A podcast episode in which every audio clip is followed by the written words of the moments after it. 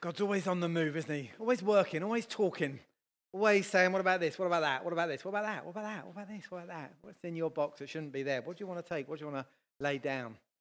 God's always speaking. I'm not sure I'm always listening. but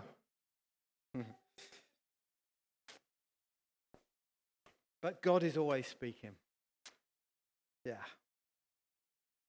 We're going to carry on our series this morning, and uh, yeah, we're looking at um, Everyday Supernatural. That's a series that we're looking at, and uh, I'm looking at being filled with the Holy Spirit this morning. So uh, I'm excited about talking about the Holy Spirit. I love talking about the Holy Spirit. Uh, I didn't used to know much about the Holy Spirit. Now I think I know a little bit about the Holy Spirit. I'm sure there's loads more to go that I don't know because the Holy Spirit's part of God and He's massive and huge and wonderful and amazing. That's what I think anyway. I could end the sermon there, can I? Thanks very much, Dale. Can we go and have lunch now? Jesus said this Anyone who loves me will obey my teaching. My Father will love them and will come to them and make our home with them. Pretty amazing. Paul said this Don't you know that you yourselves are God's temple and that God's Spirit dwells in your midst? That's pretty amazing as well. See, to become a Christian, to be a Christian, it's not about following a, you know, a set of beliefs. It's not about ticking a box. Uh, when I, you know, what religion are you? Oh, I'm. It's nothing to do with that. It is about entering into this relationship with the living God. And as we do that, so God pours his Holy Spirit into us. Every Christian, the moment they get saved, has the Holy Spirit living inside of them. It's one of the things that happens the very moment you give your life to Jesus. You are forgiven, you are saved, you are adopted, and the Holy Spirit comes to live within you. For me, I was 14 when I gave my life to Jesus, and right there, from that moment, I had the Holy Spirit living inside of me. Truth was, I didn't know much about the Holy Spirit. I was a 14 year old boy, I didn't know much about anything. Though I probably thought I knew a whole load of stuff about a whole load of things. But I knew this I had genuinely given my life to Jesus. And based on his promise, I knew that I had received salvation. And as part of that salvation, I knew that the Holy Spirit had come to live inside of me. And if, you, if you're not sure this morning, if you are a Christian, has the Holy Spirit come to live inside of me, then there are actually a couple of tests that you can do. A couple of things the Bible helpfully gives us. The first one is you can test by what you believe. Because it says this in 1 Corinthians 12, verse 3. Therefore, I want you to know that no one who is speaking by the Spirit of God says, Jesus be cursed, and no one can say, Jesus is Lord, except by the Holy Spirit.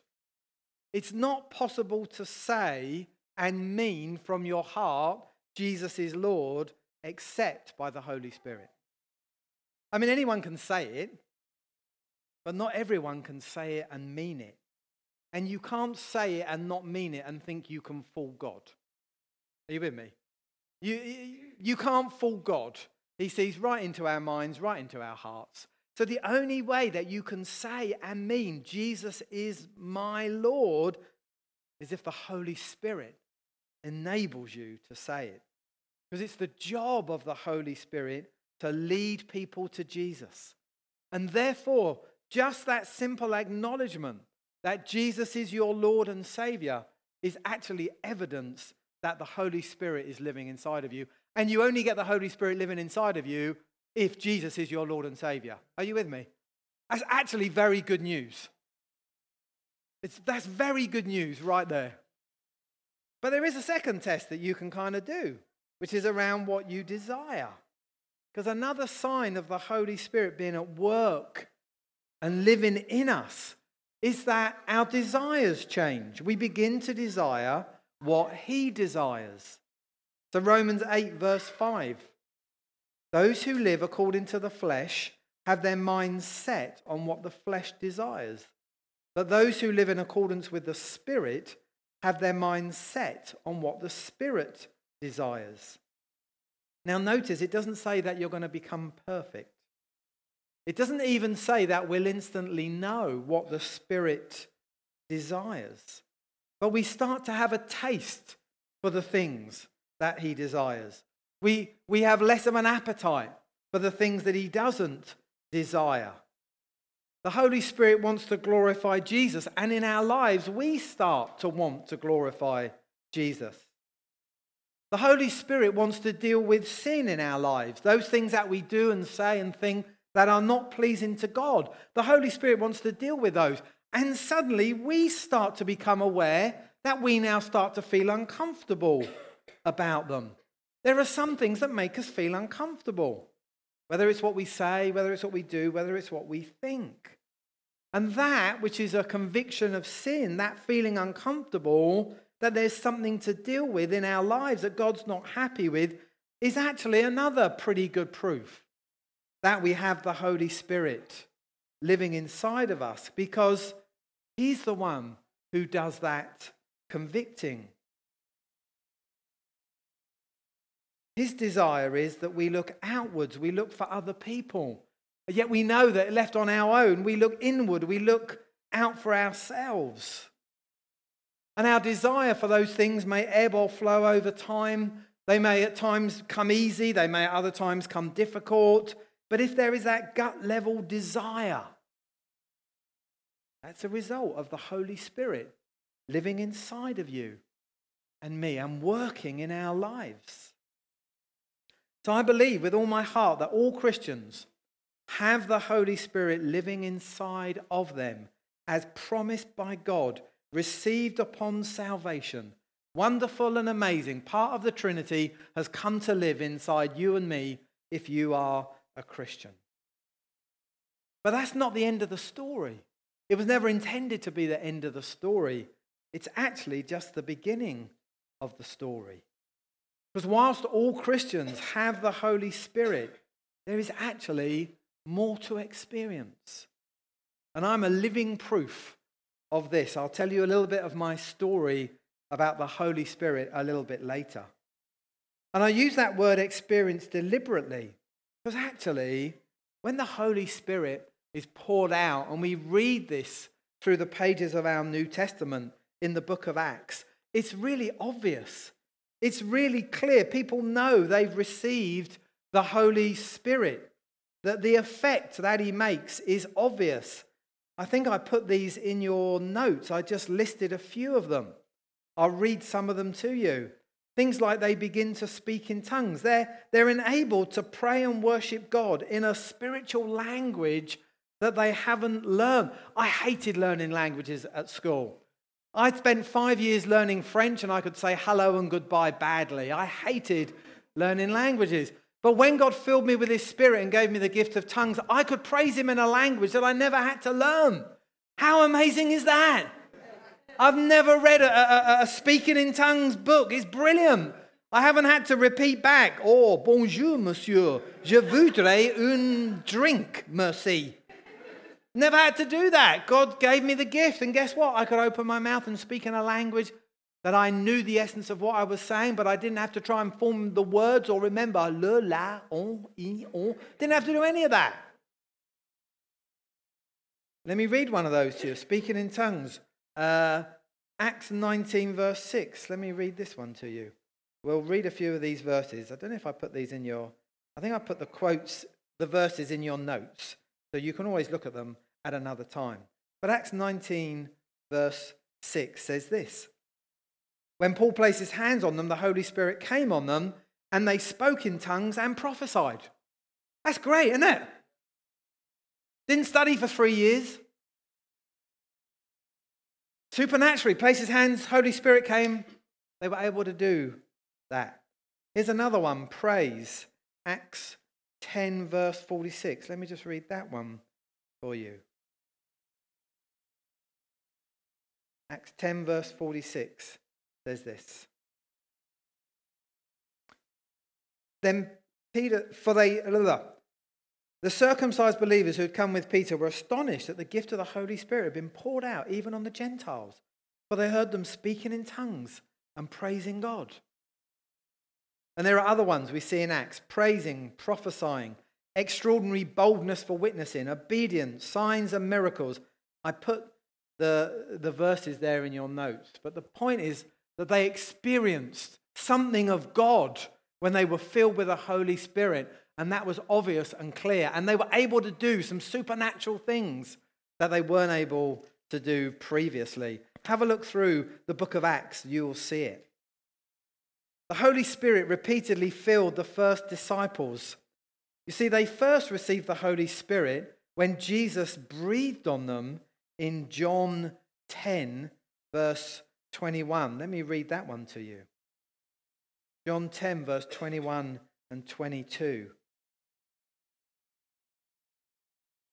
John 20, not John 10.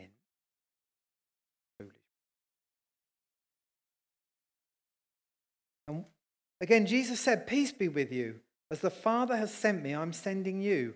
And with that, he breathed on them and said, Receive the Holy Spirit.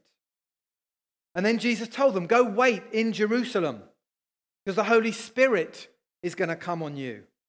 And then on the day of Pentecost, that which they were waiting for, the Holy Spirit, was poured out. And the Bible says that they were all filled and they begin to praise God. Let's just read that one Acts 2, verse 1 to 4. Very well known verses. When the day of Pentecost came, they were all together in one place. Suddenly, a sound like the blowing of a violent wind came from heaven and filled the whole house where they were sitting. They saw what seemed to be tongues of fire that separated and came to rest on each of them. All of them were filled with the Holy Spirit and began to speak in other tongues or other languages as the Spirit enabled them. And then you go through Acts 4, they gather and, pray, and the place where they gathered is shaken, and they're filled with the Holy Spirit. And it says they go out and speak the word of God boldly. And then in Ephesians 5, verse 18, Paul tells them, don't get drunk on wine, because that leads to debauchery, but go on being filled with the Holy Spirit, because that's going to lead to righteousness and wonderful. Don't get drunk on wine, that leads to stupid things. Get drunk on the Holy Spirit, that will lead to good and amazing things, is in essence what Paul says to them. Like the disciples, he wanted them to go on being filled, to go on experiencing more and more of God's love, more and more of God's Holy Spirit. He knew that in their life and in our lives, the new adventures, the new challenges, whatever the difficulties come, whatever new opportunities, they're all going to require knowing more of God, going deeper with Him, being filled afresh with His Holy Spirit. If Jesus' first disciples needed to be regularly filled with the Spirit, then surely we need to be regularly filled with the Holy Spirit. So, how can we receive more of the Holy Spirit? I just want to give you three simple steps this morning accept, ask, and trust. So, accept the gift. I don't mind whatever terminology you prefer in terms of receiving the Holy Spirit. Because sometimes people talk about receiving the Holy Spirit, experiencing the Holy Spirit being filled with the Holy Spirit. I don't mind whatever terminology you are more comfortable with. But whatever it is, I want you to know that it's a gift. There's nothing that you and I can do to earn it. The Holy Spirit is God's free gift to us, paid for by Jesus. And that means, therefore, that when God pours out his Holy Spirit, it really has nothing to do with our qualities or our achievements. When it comes to the question of merit and being worthy enough, the only one whose merits matter is Jesus. He's the only one whose merits matter. See, on the cross, actually, there were two undeserved gifts that Jesus was securing, as it were, for us. The first one was the forgiveness of sins. The second one was the gift of the Holy Spirit. They actually go hand in hand. They're both part of what Jesus paid for us, earned for us on the cross.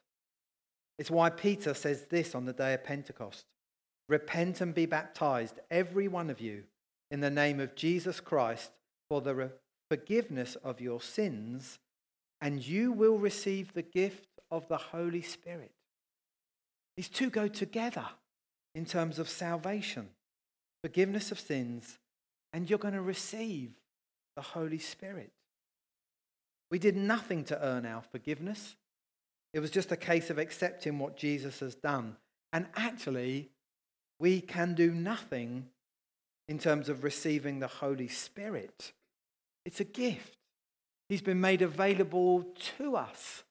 We can't earn or work or buy or barter with God. To either receive His Holy Spirit for the first time or to be filled with His Spirit for the second, third, fourth, fifth, tenth, a hundredth time. We come and receive the gift that God has for us, that Jesus obtained for us. So the first thing we have to do is accept the gift. And sometimes I struggle with that. I, I, I like to earn things. I, I like to feel like I've contributed. But I don't think God will have that.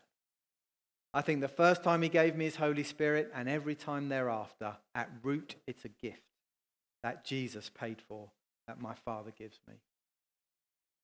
Second one is to ask for the gift.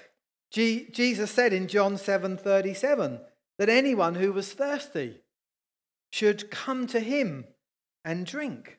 Let me just remind you of that. John 7 verse 37.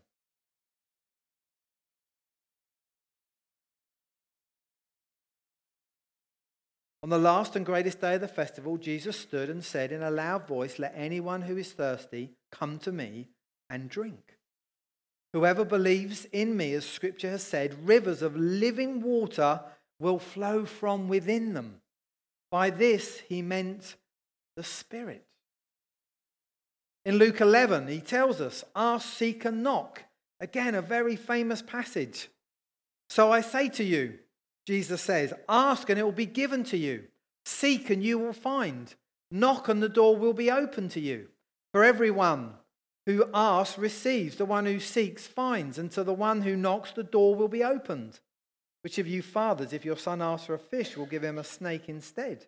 Or if he asks for an egg, will give him a scorpion? If you then, though you're evil, know how to give good gifts to your children, how much more will your Father in heaven give the Holy Spirit to those who ask him? God doesn't charge us for the Holy Spirit. But he does want to give the Holy Spirit to those who are eager to receive the Holy Spirit. And I think sometimes this eagerness comes from an awareness of our own need. We realize, no, I need the Holy Spirit. I'm more broken and weak than maybe I thought I was. Maybe we thought we could change in our own strength, and then we realize that's like trying to push water uphill. Sometimes it comes, I think, from discovering what the Bible says the Holy Spirit can do. The Bible says that the Holy Spirit can do things like quench our spiritual thirst, reveal to us the beauty of Jesus, enable us to realize that we're sons and daughters of God, enable us to grasp something of the breadth and the height and the depth of the love of God. I think it's God's Spirit that makes our head understanding of God's love real in our hearts. I think that's part of the Holy Spirit. It takes the words that we read sometimes that stick in our head and puts them on our hearts. I'd like to tell you a little bit of my story uh, in terms of the Holy Spirit. Uh, I got saved at 14, but didn't really know much about the Holy Spirit really until I was in my early 30s and started coming to this church. And the very first Sunday, Jane and I came to this church. The kids were little. Jordan was a baby, maybe just a few weeks old. We were meeting in the canteen just over the other side of the school. And I came. I didn't know much about the Holy Spirit, knew a little bit about the Holy Spirit. Uh, we were looking for a church. We, we, we came to this one. Uh, we had the meeting. We quite liked it. Lively kind of songs, good preach. And then the guy at the front said, Now we're going to pray that the Holy Spirit will come and fill us. And I sat down in my chair, put my hands in my head. And I started a conversation with God that went something like this God, I quite like this church and I quite like to come back, but if you're now going to do a whole load of weird Holy Spirit stuff, then my wife won't like it. and, uh, and she'll never come back and they'll never give us a chance uh, to be here. And, uh, and, and this wasn't how it's was supposed to be. I think if we came back for a little bit, maybe we'd get used to it. And this does seem to be you, God, and it does seem to be good. And I think this is you. This feels like a good group of people. And I know you can do, you know, stuff where people praise you. I get that. I know enough about that. But God, this is not the morning. It's not the time. You really have room. And this is me. Just an arrogant, early 30s idiot, right? Hadn't changed much from 14. And I sat there and I put my hands in he- my head and I told God all these things. And having given it about five minutes and kind of, well, a few minutes, for as long as I thought I could get away, Jane not having a go at me, uh, you know, because it, it looked like I was being holy, you know, praying like that. I thought, well, I better now stand up and look at her and she'll say we're going to go and never come back. And I sat there like this and I couldn't move. I couldn't move. I was locked in place. So then I started to tell God, God, you know, I'm a policeman. I did. God, I'm a policeman, and you can't lock a policeman in place like this. This is ridiculous and dangerous. And what if I need to move? Well, God didn't have any truck with that either. And uh, I, honestly, this is how ridiculous it got. I decided that I would, I, okay, God, I'm going to move my arm now. I'm going to move my arm just to prove that I can move my arm. No, I can't move my arm. God, I'm going to move my finger, just my little finger. Just a little finger on my right hand, I'm going to move it. Just to prove that I'm not paralyzed. How terrible would that be if I was sitting here paralyzed, God? No, I can't do that either. So after about 10 minutes, because I'm not very, I realized, God, you've locked. Now, this was not God filling me with his Holy Spirit. Just get this. This was God proving to me that he was God and that I was not. And he locked me in place so that I couldn't, and I was probably there 15, 20 minutes. I could not move. And eventually I gave up. Okay, God, I'm just going to sit here then. I was fuming. Really, I was fuming.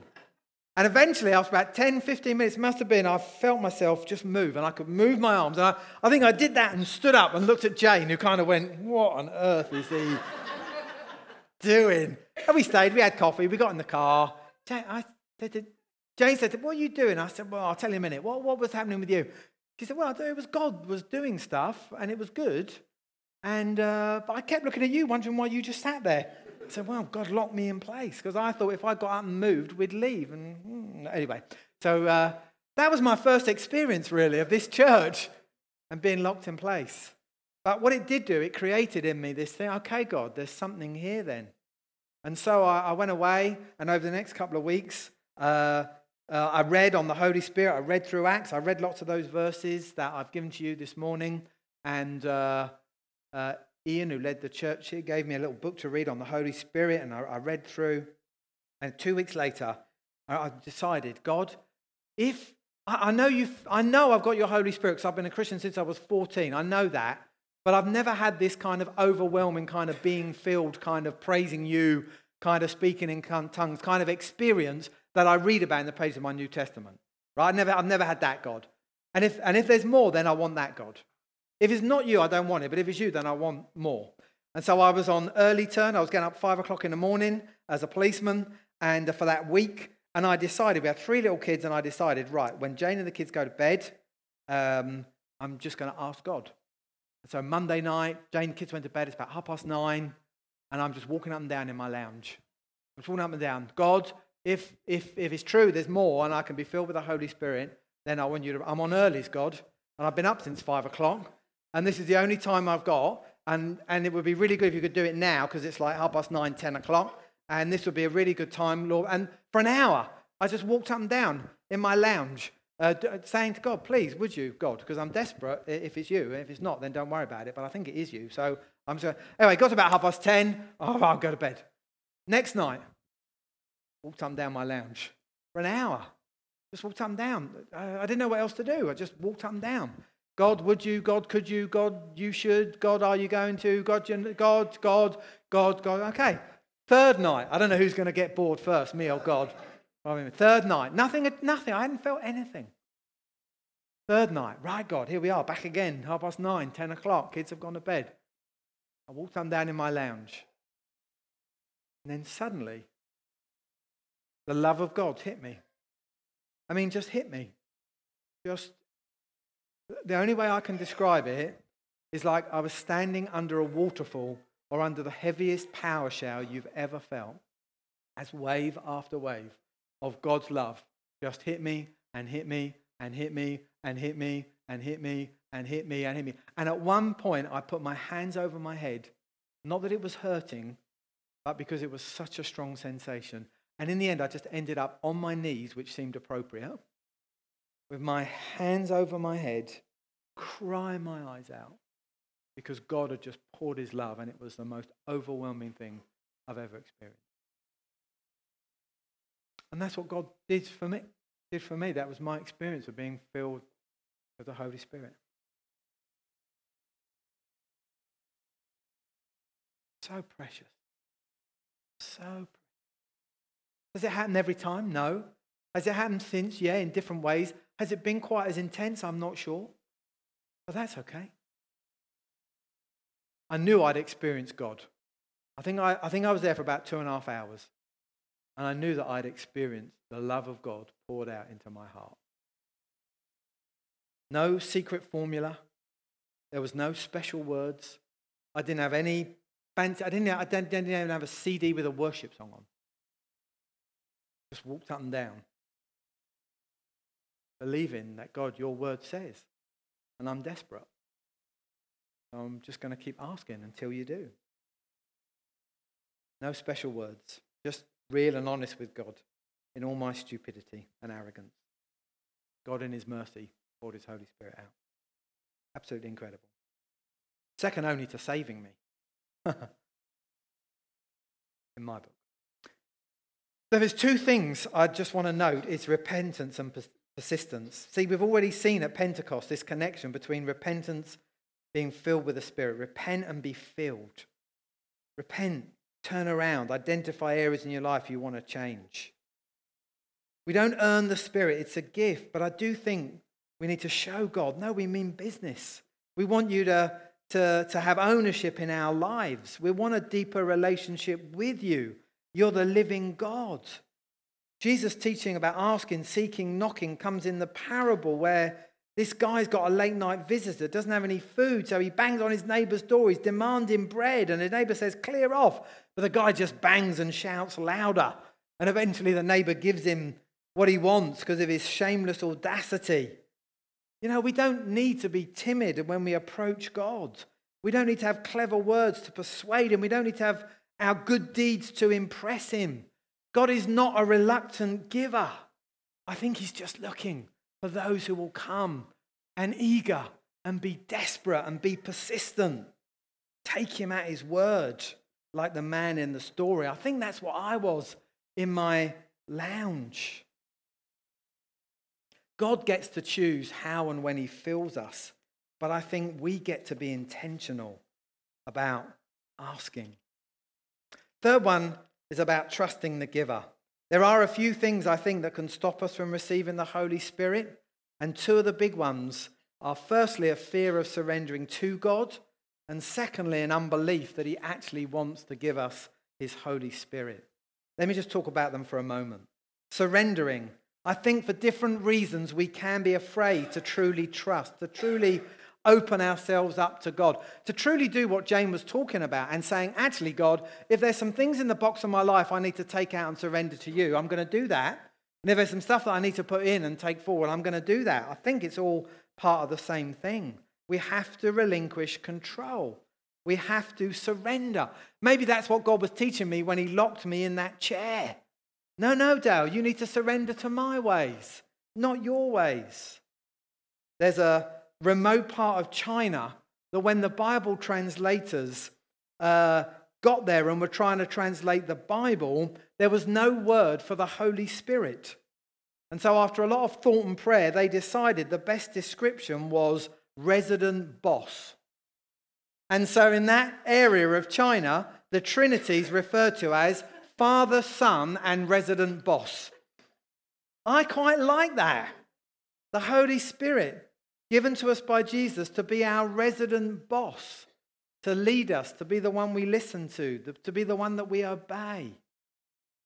Jesus described the Spirit as a wind that blows where and when it will. You can't dictate, you can't control, you can't domesticate the Holy Spirit, but you can stick up your sail and catch Him when He blows. Sometimes I think we think of receiving the Spirit as us kind of getting more of a force or a power, which maybe we can use for our own ends, but it's not that at all. It's not that we get more of the Holy Spirit so we can use Him for what we want. It's actually about letting Him have more of us for what He wants. I'm going to say that again because I don't like it. It's not we get more of the Holy Spirit so we can do what, what we want, that He can enable us to do more of our will. No, it's about Him getting more of us so that He can do more of what He wants through us. The second is expecting. See, I think another stumbling block to us receiving is expectation. Actually, believing that God will give us His Holy Spirit. There's an unbelief there. Let's call it what it is. It's an unbelief. You might be sitting here this morning thinking, well, Dale, that's a lovely story for you. God bless you. But something like that will never happen to me. Let me just answer your unbelief by what Jesus says in that passage, because he says the same thing in six ways. So I say to you, ask and it will be given to you, seek and you will find, knock and the door will be open to you. For everyone who, receive, who asks receives, the one who seeks finds, and to the one who knocks, the door will be opened. This will happen. If you ask, if you trust, if you surrender and expect and maybe wait, it will happen.